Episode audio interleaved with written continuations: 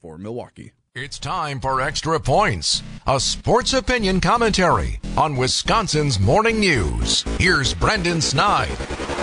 Believe it or not, the NFL draft is next week, and it's not a matter of if, but when the Packers decide to trade their four time MVP while ushering in a new era in Titletown.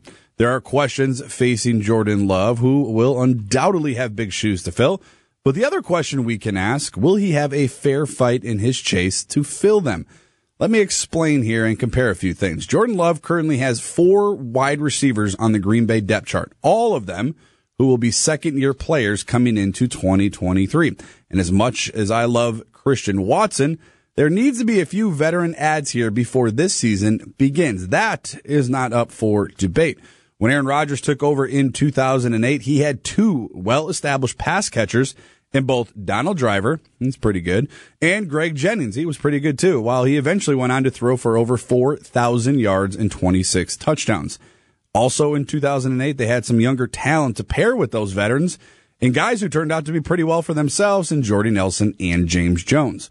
Love will have the ability to lean on guys like Aaron Jones and AJ Dillon early and often out of the backfield, but if the Packers want to get a good evaluation on their former first round draft pick who they traded up to pick, he is going to need more help as most young quarterbacks do. And sure, you, you can say that Jordan Love should be familiar and comfortable with the Matt LaFleur offense, and he probably is.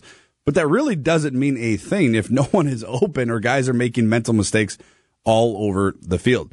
I think the future with Jordan Love could be good. It should also be tempered with any expectations, especially going into year one as a starter with many, many holes all over the roster, both on offense and defense. The eventual trade of Aaron Rodgers, one day it's going to happen. I promise you, Packer fans. But in my opinion, that should be used to help bring in more firepower for Love and truly give him a good chance to showcase what he can or cannot do.